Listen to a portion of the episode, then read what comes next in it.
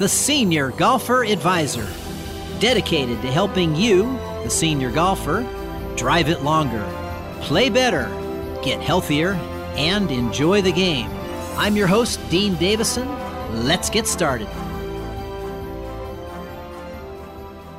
Welcome, senior golfers. This is episode four featuring Grant Rogers, the director of golf instruction at the world famous Bandon Dunes Golf Resort. Bandon Dunes truly represents a world class links style golf experience for golfers of all abilities and age groups. So, when I started off this quest, I wanted to do primarily a travel show on Bandon Dunes, but it became pretty obvious with Grant Rogers as my guest that we were going to go a lot more beyond just Bandon Dunes.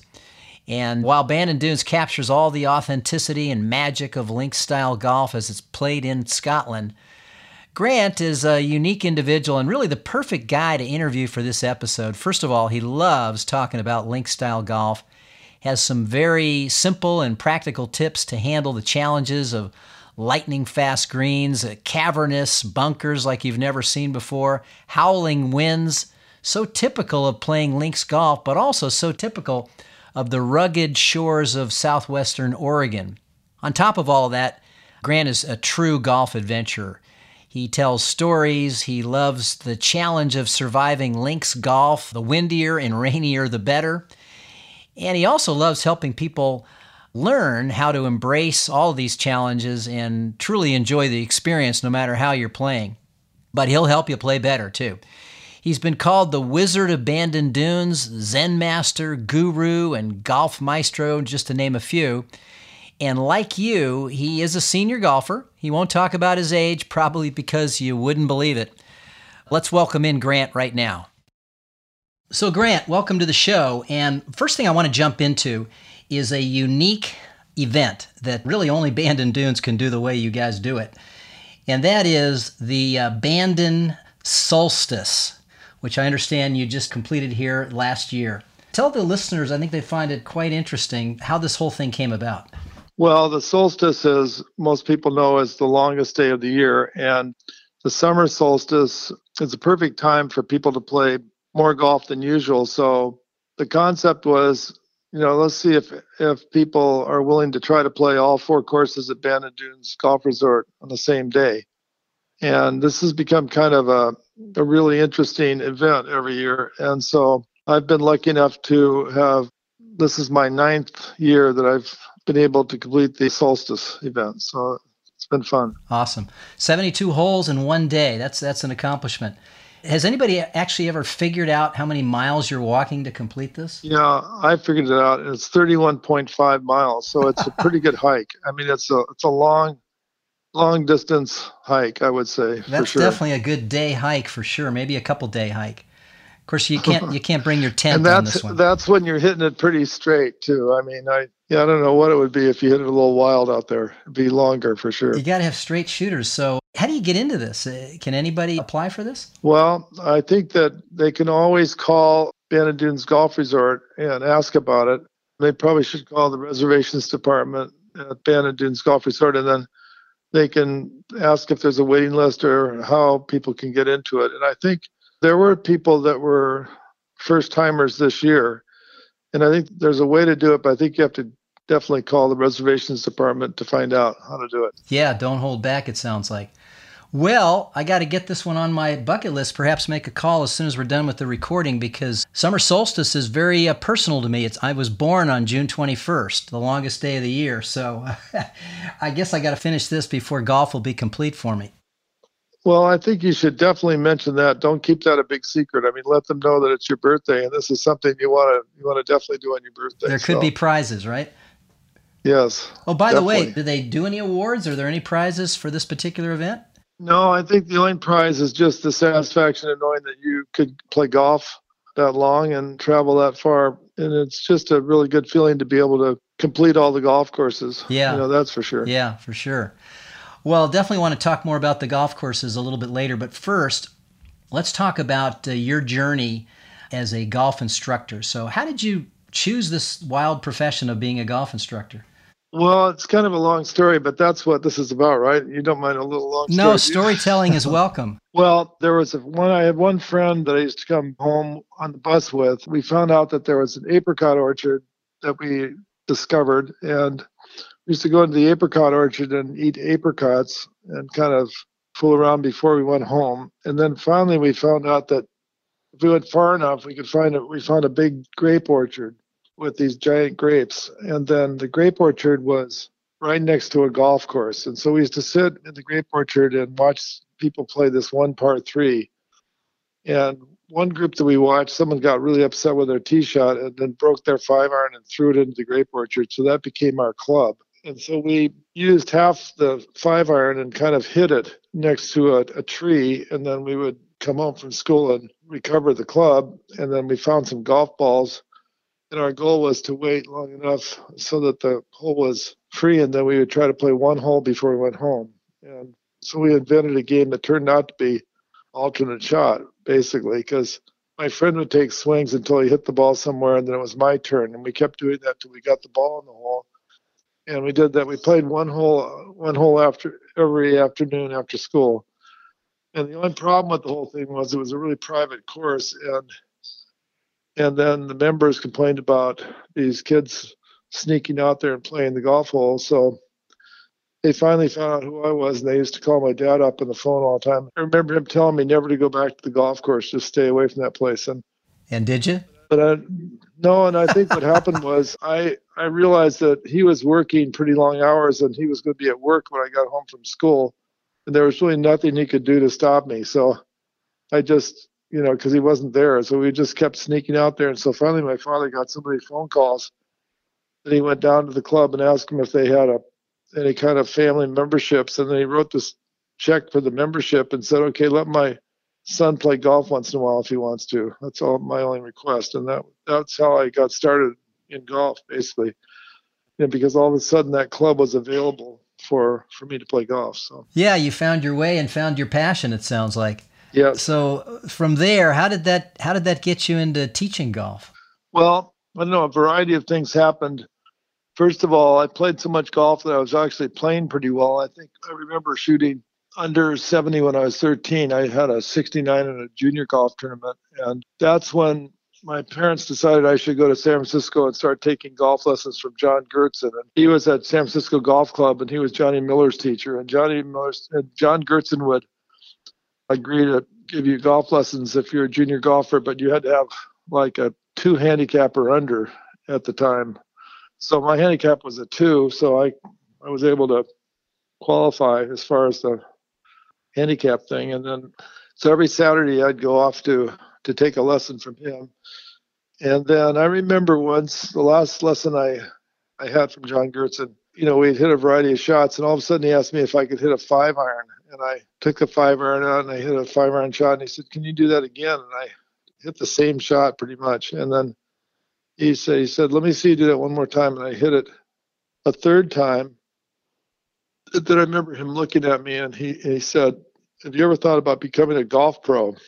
I was really stunned because I was like 16. But I remember him saying that. And so that's probably the first time anyone anyone actually got this idea floating around for me. And then variety of other things happened too that kind of led me to the teaching tee. And one of them was I had an opportunity to play golf for about six months straight once. And if you do that, you're going to play pretty, your golf game's going to really improve, and which mine did. And then I was in San Francisco trying to play the public courses, and somebody that I met wanted to play me for money. And I didn't have a lot of money, but I did agree to have this game with him. And somehow I won the game. And so he had to pay me a little bit of money. And then he wanted to play me the next day, and so we did this one more time.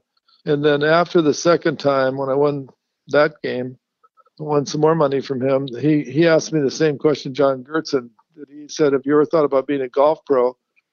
And then I said, "No, I really hadn't." And he said, "Well, I'm a golf pro and I'm pretty good, and you didn't have any trouble beating me, so I think you should actually think about this." And so it was kind of on my mind. Sort of, it was the same kind of. I had the same kind of reaction I had when John Geertsen asked me about it, and so anyway, yeah, I mean, it just was those kind of little experiences were kind of helping point me in a certain direction, I think, basically. And then later, I decided actually I was trying to figure out what to do, and I kept thinking about being a golf pro. So I thought, well, if I'm going to be a golf pro, I want to work at a golf course that I really like. And the one that I really liked was Pasatiempo in Santa Cruz. Beautiful course. And we live pretty. We yeah, it's a great course, and it was pretty close to where I grew up. So I went down to Pasatiempo and I asked the, I met the head professional and I asked him if there's any possibility that I could work there, and he said there wasn't any possibility because there were no openings and he had everyone he needed and it didn't work. And so the next day, I remember my mom had to drive me around because I didn't have a car. So she asked me what I wanted to do, and, and I said I want to go back to Pasatiempo. And I went back and talked to him again, and he said the same things. They couldn't believe I actually showed up again, but I did. So about four days in a row, I went down to talk to him, and then there was one day, was a Friday. I remember I went in and they said, well, he's really busy. He, he has an important lunch and he doesn't want to be disturbed. So I I thought about that, and then I kind of wandered around until I found the restaurant, and then I noticed that there was a chair that was empty next to him. So I went I went right up and I sat down on the chair right next to him, and he said, "What are you doing?" And I said, "I want you to know that I'm really serious about working here." And then he looked at me and he said, "Can you start tomorrow at seven o'clock?" And that's how I got started. So clear tenacity there. Keep going for what you want. Yeah, and then then when I started, he just decided for some reason that he thought I could be a that I would be a good candidate for the teaching professional position that he wanted to start. And mostly he wanted to start it because he didn't like giving golf lessons. And the reason he didn't is he had this philosophy that if you watch bad swings, you're going to have one. And he had a really good golf swing and he was a tour player. So the next tour player. So he was afraid that his golf swing would disappear if he helped normal golfers. Yeah, so. not exactly the attitude of a, of a future golf instructor. No, so anyway, I got this position, and then he, I remember really clearly, he kind of took me aside and said, Well, congratulations on becoming our new teaching professional at Pasatiempo, but I'm just going to tell you this once. If you make anybody worse, I'll get another teaching professional. no pressure, huh? That did it. It actually helped me in a lot of ways because I became really careful in terms of, you know, giving people information about their golf games. You know, I just I was very selective and and just wanted to make sure I didn't give them too much information that would confuse them or make them worse for one thing. So which unfortunately you see a lot of even today. Yeah, I think today, especially because there's so much information, and I think people just get so confused by everything they read and, and watch on television and, you know, advice they get from a variety of people. And it's just, so our philosophy is too much information is too much information. It just doesn't work. Mm-hmm. So yeah, so keep it simple. What else along the way has has influenced your overall teaching philosophy beyond those two stories? Well, first of all, I, I had some very good experiences myself from people helping me, like John Geertsen, I think was a fantastic teacher. And also Ken Venturi was one of my teachers. And then another teacher was Gary Player. So I've I mean, they're pretty famous. And so I, I learned some things very quickly from them about golf that really, you know, helped me long term a lot. So I really owe a lot to those people that really took the time to help me out when I was learning about golf. That truly is a, a journey and something that you didn't know you really wanted to do in the beginning, but it just kept coming back over and over that it was the right thing for you. Let's dive into that a little bit. Senior golfers, that's our target audience. 50 plus. Don't have exact stats, but I think typical audience listeners somewhere in the neighborhood of 55 to 75. That's probably the sweet spot. So you've had a lot of those folks come to you, I'm sure, through the years. What what have you seen in terms of the, the typical senior golfer? Where do they need the most help, and what kinds of things do you typically work with them on? Well, first of all, I think that met a lot of people that are senior golfers that are really they're really interested in their physical fitness level for one thing. They're interested in things that they eat. They pay attention to their diet. They exercise a lot, so they're actually very physically fit and that helps a lot i think. And then their motivation is they know they could be a better golfer but they don't know exactly what to do about it. And i mean they're motivated to be better than they already are. And so the people that i meet as a teacher it's it's kind of different than a lot of traditional teaching situations because the people i meet are really interested in learning. And i've also noticed that i sort of focus on a lot of short shots too. I'm, I'm surprised how many putting lessons and bunker lessons I've been able to give because those are really important areas and a lot of people just haven't had that much information that really helped them in terms of especially putting you know? So i think everybody could be a better putter that's for sure and it's pretty easy to help people get better at golf i think you know at this point. Well i'd like to think our listening audience is, is more of a curious golfer and that's why they would listen to a podcast. So i think you're talking to kindred spirits here in terms of the typical folks that you work with from a teaching standpoint.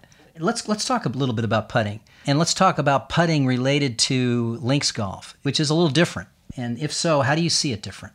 Well I think the challenge for everybody, you know, I think in terms of academics, they should at least try to to get a B or higher in putting. That's for sure. So you have to put a little more energy and spend a little more time practicing their putting, and then they have to practice the right kinds of things. But I think to be an elite putter, you know, you have to have some imagination and feel, you know, and that can come from practicing certain things. And I think the other thing about putting is someone told me a long time ago, the best way to putt is the way you putt best. That's a powerful statement. I mean, I think just means that everybody doesn't have to putt the same way. I mean, you could have you could have your own style, and if it works best for you, then that's the way you should definitely putt. So, but I think there's simple things that people could do to be better at putting. And first of all, they have to have a putter that they like that's important. And, and I think, you know, a lot of it is just getting a putter that you have some confidence in, that you've had some good luck with. And, you know, it's got a good weight for you and it's got the right length. Like my putter, for example, didn't have the right length, so I had to add an inch to it.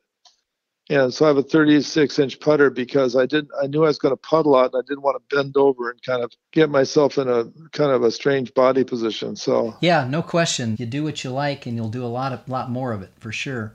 A question about speed putting the few times I've had a chance to play Bandon Dunes courses, there are some some wild rides that the ball can roll on. What would you suggest around learning how to how to handle those really fast putts, those really slick downhill putts? That's a good question, and I'm really interested in those kind of putts. So one of the things that you have to do to handle those kind of things is you have to take a much lighter grip than usual. Like you want to be holding the putter but barely holding it.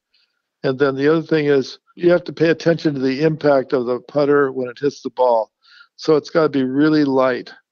So it's not like a regular putt where you kind of like accelerate through the ball or something. Just, this is one that you just want to get started.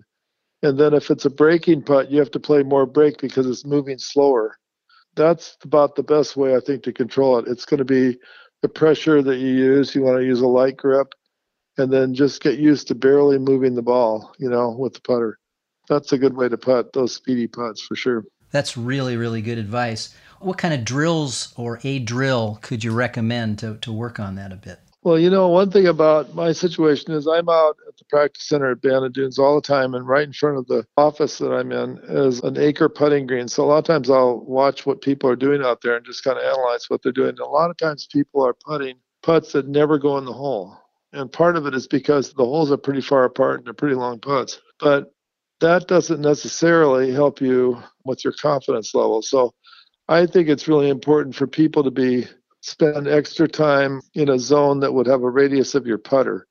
So something within a circle with the center of the circle being the hole and the radius being your putter length. So it's about a three foot circle if you get really good in that zone, if you get the point where you're confident and you can sink a lot of putts in there, then it's going to take the pressure off your first putt for one thing. If it's longer, you know, it's going to really reduce the possibility of three putting or four putting or whatever. You know, your putting statistics will definitely improve if you're a good short putter. And I think that's important. I'd like to have all my students practicing short putts and being, you know, it doesn't matter if they're a foot or two feet if they can get at least if they have five balls let's say if they can get all five of them if they can put them in that's perfect. Nobody can beat that. Or if they get four to five that's 80% that's still good. So if they're not getting 80% then i always tell them if you're not getting 80% then move closer. You know make sure you find an area where you can get 80% or 100% so that's great that's a great drill and anybody can do that so let's shift a bit to link style golf. And, and there have been a number of articles written, and, and you're always evangelizing the wonderment and the challenge of links golf. Tell our audience a little bit more about how you came to, to love links golf so much. Well, first of all, My first links experience was really special. I worked at Salishan Golf Links, and there was a man that owned the resort. His name was John Gray. And he asked me if I wanted to play golf with him on a Monday, the next Monday. And I said, sure. And he said, well, would you like to play golf in England with me? And I said, sure.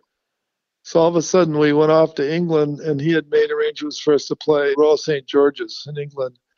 And when I played that golf course, I couldn't believe it. You know, it was pretty old and it was really hard and it was really challenging and it was really a, a, great golf adventure. And then we ended up playing a lot of the famous links courses while we were already over there. So that's where it all started. And then he told me when we got back, he said, The reason I wanted you to go is I want you to start leading trips from here over there. I want you to put trips together and then, you know, and then invite people to to go with you, you know. And so I I started doing that and someone asked me in front of my wife recently how many times I'd played golf in Scotland, and I said I had no idea. And my wife immediately said 21.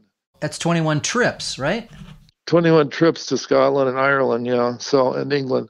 You know, that's one of the reasons I was so interested in Bandon Dunes because when I first saw the golf course, I realized that this is the same kind of style of golf that I love playing in Europe. And that was the whole point. Mike Keiser wanted people to have a European golf experience in this country you know. And the, the funny thing was, he decided that he wanted to build a golf course in Bandon, and people would say that it was too remote. You know, if anybody built a golf course in Bandon, it was too far away from everything. And, and he'd also decided not to have any golf cars unless you had a permanent disability. And so, so they said, well, if you don't have golf cars, no one's going to play it. But the thing was, he had played a lot in Europe, and he knew the model worked because he had played a lot of remote courses that were busy where they didn't have golf cars. So he knew it worked. He just had someone had to try it in the United States, and so that's how it all started in Bandon Dunes. Just getting to Bandon is part of the adventure. You know, it's part of the whole golf adventure. So I've had some organized some you know multi-day golf schools and stuff for people, and one of our awards that we give is called the Just Getting Here Award. And it's it's all about what you had to do to get to Bandon Dunes to play golf, and it's a fun award, and it's fun to hear what people have to say about that. Oh no, it's it's it's not easy to get there, but once you do, you're you're really glad you took the trip for sure. There's a lot of misconception I think about what links golf is and how you define it. Most people think of it as, you know, nine holes out one direction, nine holes back the other, but it's it's really different than that. The true meaning of it. Well, it is, and one of my favorite. There's all kinds of definitions of links courses, but my favorite is that it's land that was reclaimed from the sea. So it just means that if you and I went out to Bandon and we got closer to the ocean, we could dig a hole and find some seashells, for example. And also, if you go to Scotland and you talk about the links land, then basically the links land is right on the edge of the ocean. And it's land that they couldn't grow crops because of the salt content in the soil. So they decided to just grow grass and then play golf. So that's another way it started. Well, yeah. So, so water is very much symbolic of links golf. It sounds. Yeah, like. I think if you're talking about a true links, I mean, you pretty much have to have a an ocean. I mean, I don't think you can just build a golf course somewhere and call it a links if it doesn't have some like an ocean. Really, I mean, that's if you think of all the famous links courses in Europe. I mean, in Scotland and Ireland. I mean, there's an ocean involved for sure. And of course, those courses you're talking about over there they have extreme weather. I mean, it is it is volatile weather. It makes the golf experience a, a bit of a survival test. And I'm wondering how much of that influenced your love for the game of golf, links golf, that is. I remember a quote that I read or heard from someone a long time ago, and it was, "If you can't play in the wind and the rain, you can't play." And that I always remember that if it gets to be a situation where it's extreme, like if it's ex- if it's raining and cold or if it's really windy and somehow that little comment comes back to me and it's kind of it just adds to the challenge of the whole thing. It just makes everything more special. If you can hit a good golf shot under extreme conditions i mean it's it's really special shot for sure. Yeah you feel like you've earned it. Absolutely.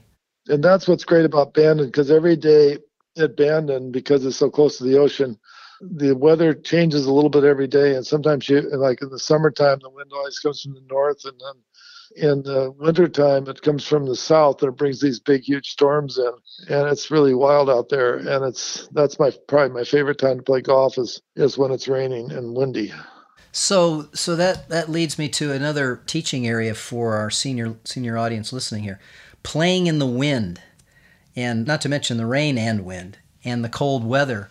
Is being good at that, or is both a mindset and a skill set? And if so, how would you break it out?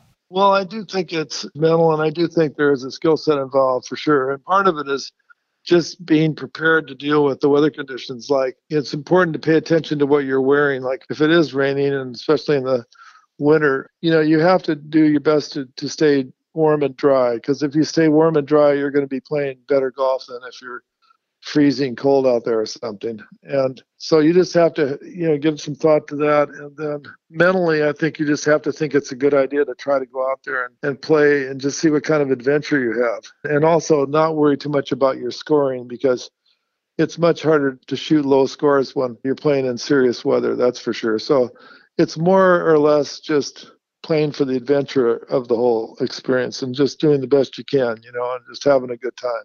I think that's the main thing. Yeah, never forgetting that, which really should be the mantra for golf no matter what the situation, but part of that.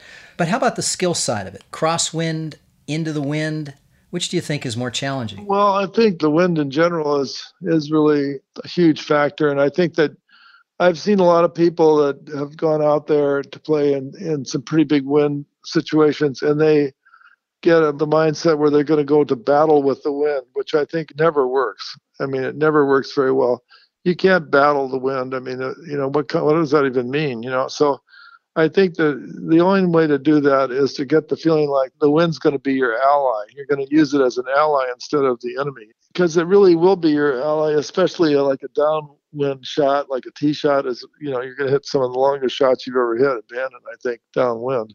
You may get a 300 yard drive in your career, sounds like. Yeah, I mean, if you want to hit a 300 yard drive, you should come out on a windy day and go to play Bandon Dunes or something. you will do. You will do it.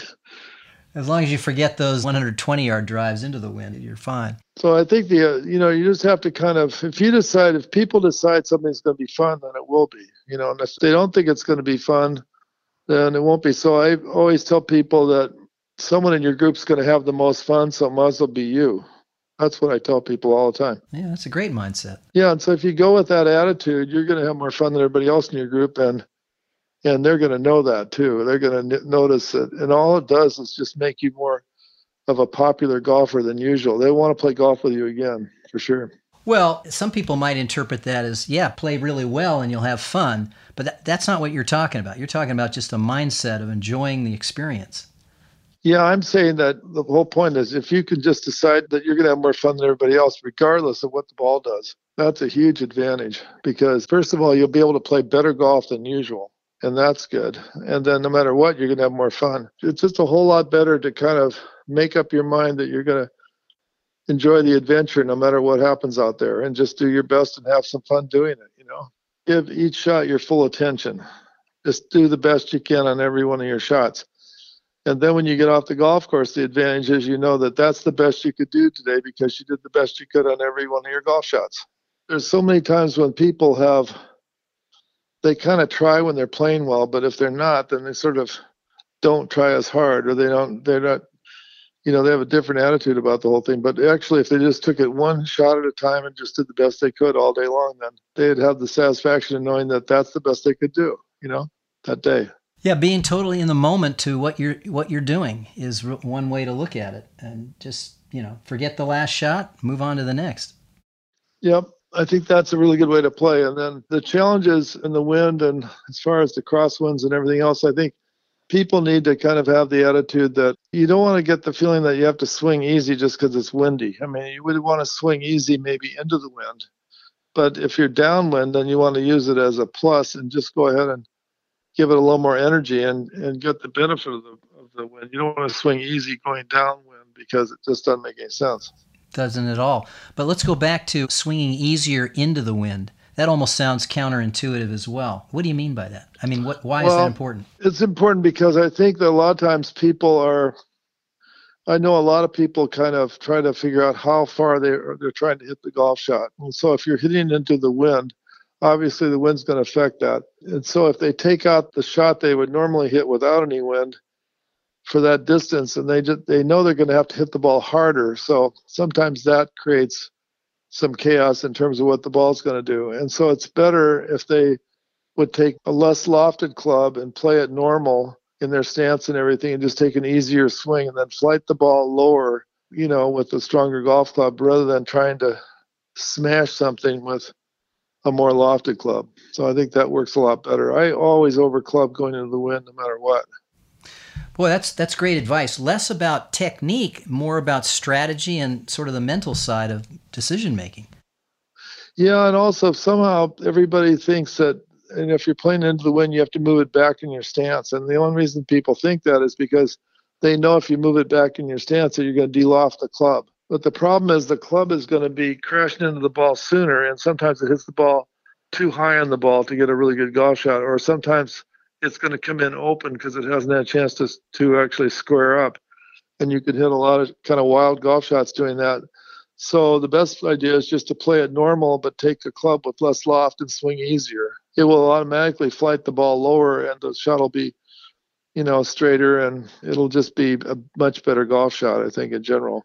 And you'll enjoy the game a little bit more too. Yeah, you'll be the you'll be the one in your group playing playing well. You'll be playing well and maybe helping others along the way. So let's talk a little bit about the courses there at Bandon Dunes. And we don't have to geek out and get into too much depth, but they're all different. They're all, for the most part, designed by different designers, although it looks like Ben Crenshaw is getting more and more active in building there. But for the most part, they all have different personalities and different designs. What went into the thinking of the overall design of these courses? Well, I think that Mike Keiser, for one thing, um, the owner picked very talented architects and then he asked them to go defend par. So when you're on the tee looking at the hole, you're looking at the defense. That's the defense. And then you have to play an offense against their defense. And so any hole that that looks short yardage wise, they didn't make it short and easy. They made it short and challenging. You know, so you have to keep your you have to pay attention to those holes that aren't super long because they're they have their own little challenges for sure. And some of them are. I mean, I think the thing about Bandon Dunes that's really great is there are 85 holes there, and every one of them is fun to play. I mean, I like every single one of the holes. Yeah, that makes for a great a great golf experience when you can have that much variety. Yeah, I mean, it's pretty easy for people to have a great golf experience there, and it's pretty hard for people that like golf not to enjoy the golf there because it's just it's a huge variety and all the all the holes are fun to play and they're challenging. And and the other thing i really love about it is well, there are five different tees on every single hole. So people can play we don't have men's and ladies tees we just have tees. So people can use any tees they want. They can get closer to the green to start with or they can go a little further back whatever they want to wow. do that gives you a lot a lot of variety. 85 holes times the number of different tee boxes. Yeah, so there's five of the tee boxes, so there's plenty of chances for everybody to enjoy playing that golf hole. You just have to be flexible enough to to pick some tees that are fun to play. And shorter doesn't mean easier, does it? No, shorter at Bandon Dunes usually means it's not easy. you know, there's something out there that you have to pay attention to besides because they're all they're all still par 36 per nine, still all par 72. And some of the holes are notorious too, like the 16th hole at Pacific for example, that's a pretty short par four, but it's designed to get you if you're not careful. That's for sure. You know, because first of all, you have to hit two really good golf shots. The first one and then your second shot pretty much has to be on that green, no matter what. Yeah, two really good golf shots with the elements blaring and, and flailing away at you makes it even tougher. Yeah, and even if there aren't there, I mean, it's still challenging no matter what. So it's one really great golf hole after another. So it just kind of adds up to this really great golf experience, I think, for everybody. Doesn't matter. You can have a higher or lower handicap, and you're still going to enjoy playing golf out there for sure. Say, one course I have not had any chance to play, missed it when I was down there in March this year, is the Preserve. But I hear great things about it. What can you share with our audience that makes that course so special?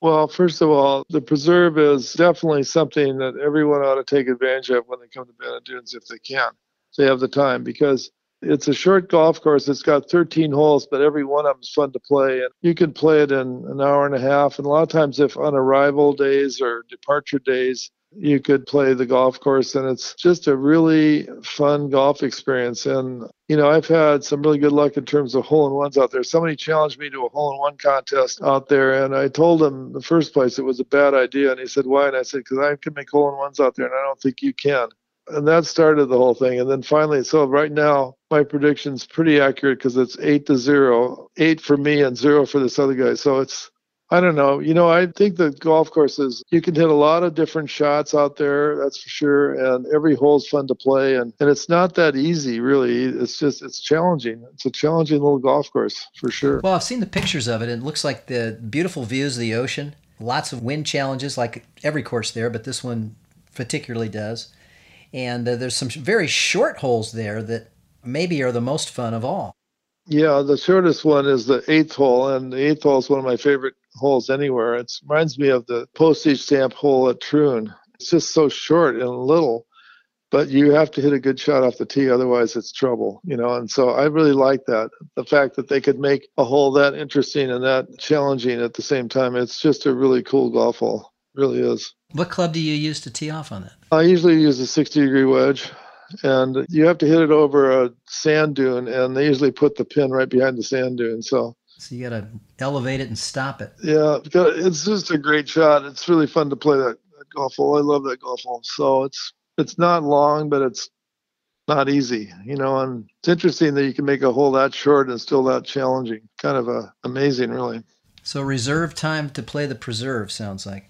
A lot of times people come in and they they're at the resort, but they their first round doesn't start for the next day, and they're kind of wandering around trying to figure the resort out. But they could be spending that time playing the preserve that afternoon, you know, which would be a good introduction to the other courses that they're going to play. Let me start off with, and you've already mentioned it, you're 8 and 0 in, in the hole in one category there at the preserve. So you've been known to have quite a few of them. Do you have a favorite? Is there anyone that sticks out in your mind as being your favorite hole in one? One of my favorites, I think, was the first one that I made, and that was when I was in high school. And I remember taking a seven iron and hitting a good seven iron shot, and then by some miracle it jumped in the hole and i mean it was one i could see from the tee and everything and i and i didn't know what i was kind of stunned when it went in the hole so i sat down on a bench and i was trying to figure out what to do it's kind of like if you have a police car that's behind you and they're trying to pull you over you have to kind of think what are you supposed to do type thing anyway, I was sitting there and I thought, well, I just better wait till another golfer comes and I can explain what happened and they can kind of attest this thing. So, but it turned out I was I was the last golfer I think on the back nine that day. So I, no one came along and I finally just decided to try another seven iron shot. So I just put another ball down and I thought that was such a cool shot. I'm gonna hit one more. And this time I hit it a little further, but it it wrapped up in the flag and that went in too. And now I had two hole in ones on the same hole the same day so that was pretty pretty amazing, I thought. And then I think the 12th hole at Old Macdonald is one of the more difficult par threes probably anyone can play anywhere. I remember hitting a six iron kind of it was like a high six iron draw. It was really a cool looking shot, and then it kind of bounced up. But I thought it bounced up on the green, and we walked up, and it wasn't on the green. So I thought I must have hit it over, and I looked over the green, it wasn't there, and all of a sudden I kind of smiled and said, "I know where it is," and it was right in the hole you know, it had to be in the hole. so that was one of my favorites too. Had to be in there. Those are two awesome, awesome, and back to back, unbelievable on that first experience with a hole in one. You should have hit a third, I guess. Well, I might have been out of golf balls. You never know. uh, yeah, only play with two. That's all you need. So let's say a, a group of buddies come down, they want to play, or say a group of couples, they want to come down senior golfers. So picture senior golfers, that 55 plus group. They want your help in designing a great senior golfer experience. What would you put together for them? Well, one thing that we do that's really popular is we have a lesson that's called a links lesson, and we work on links specific golf shots. And then we we cover some bunker shots, and then we go over some give everyone some putting tips that they're going to need to know. And so, but it's kind of like a a really good introduction to some ideas that we know will help them play the other courses really well. And it takes about an hour and a half with a group to go through the whole links lesson, but it's they're popular. It seems like everyone that takes advantage of that, we get a lot of positive feedbacks from people on those links lessons. So I think that's one thing. And then the other thing that we do that's interesting is a lot of times I'll schedule on course playing lessons. That would just mean that one of our golf professionals at Bandon Dunes would join them for an on course playing lesson on one of the courses or multiple courses if they wanted. That way they, they end up the golf pro is a resource for them and the golf pro can pay attention to each person's specific questions along the way and it's that's another really it's like going fishing with a guide. We have the 418 hole courses are rated in the top 15 in the country for public access courses. So one of the ideas would be for them to play all of the courses at least once if they have the time. And then if they can figure out a way to play the preserve then you know playing all 85 holes i think is should be a goal for people that are first timers and haven't had a chance to play golf at Bandon Dunes. I think that would be what I recommend to people all the time. If you're going to be coming long distance to the resort, then let's see if you can spend enough time to play all 85 holes at least once. And they're probably the same people are probably going to want to play Pacific Dunes, for example, twice because it's rated number two in the country. So, you know, so that would be a really good format, I think. You know, and also we also design programs for people to take for groups to take some lessons in the morning and then have playing lessons in the afternoon. That's pretty common as well. And that's a big advantage because that way you can work with people on their specific problem areas or areas that they want to get a little better at. And then you can see how they do on the golf course in those areas because you're playing golf with them later the, in the afternoon. Do you get a lot of couples out there that come out and, and want to have a, a joint golf experience as well? Yeah, we do. In fact, we just had a three day golf academy that we designed for July, and we had 15 people that signed up for it, and a lot, there were a lot of couples.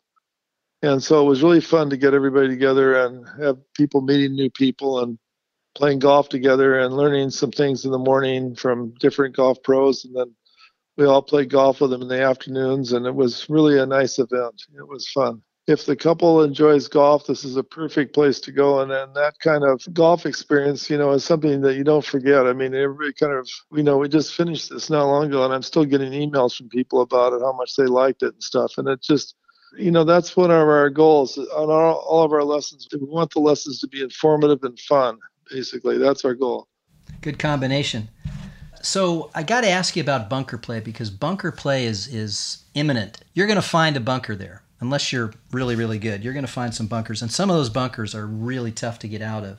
From a teaching standpoint, what are some tips you'd recommend for the listeners out there in terms of playing some of the bunkers at Bandon? Well, for one thing, I think it's really important that you have an extra lofted sand wedge, at least a 60 degree sand wedge. Because a lot of times I've heard even pros say, well, I don't need a 60 degree wedge because I have a 58 degree wedge. And if I want a 60, I just open it and I have more than a 58. Well, I like the idea of having a 60, and then if you open it, you've got more than a 60, because you know, that just makes more sense to me than that 58 idea. So I think having an extra lofted sand wedge makes a big difference. It just makes it easier for people to get out of deep bunkers, for one thing.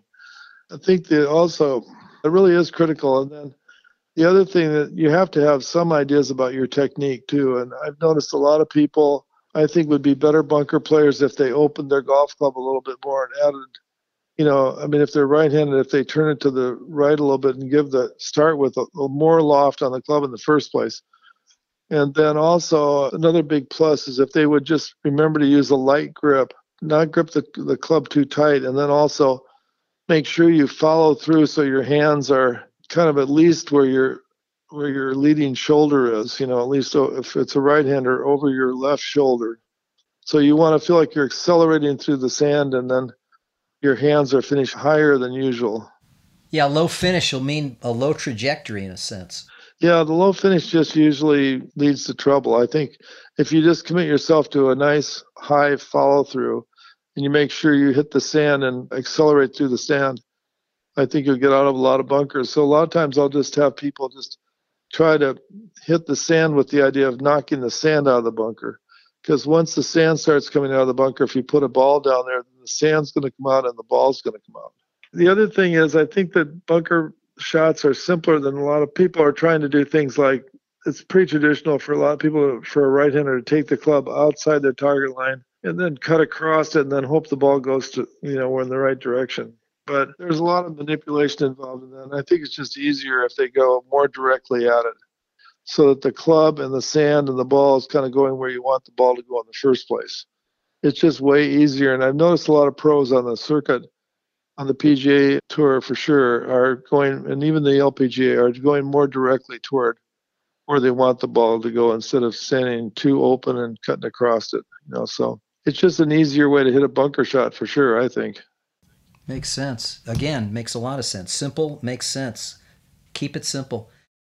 So, a big thank you to Grant Rogers. He was so generous in sharing his teaching tips and knowledge of links golf. Very practical ideas we can take to any link style course we play, not just Bandon Dunes.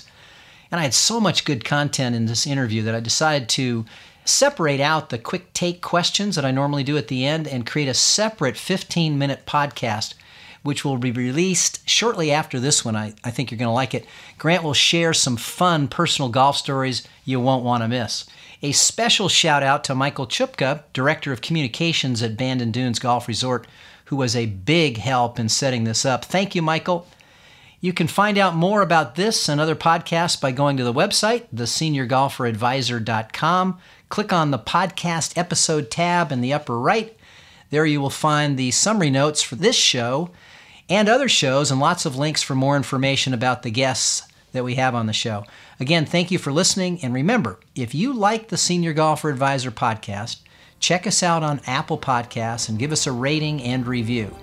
Keep swinging and we'll catch you on the next show.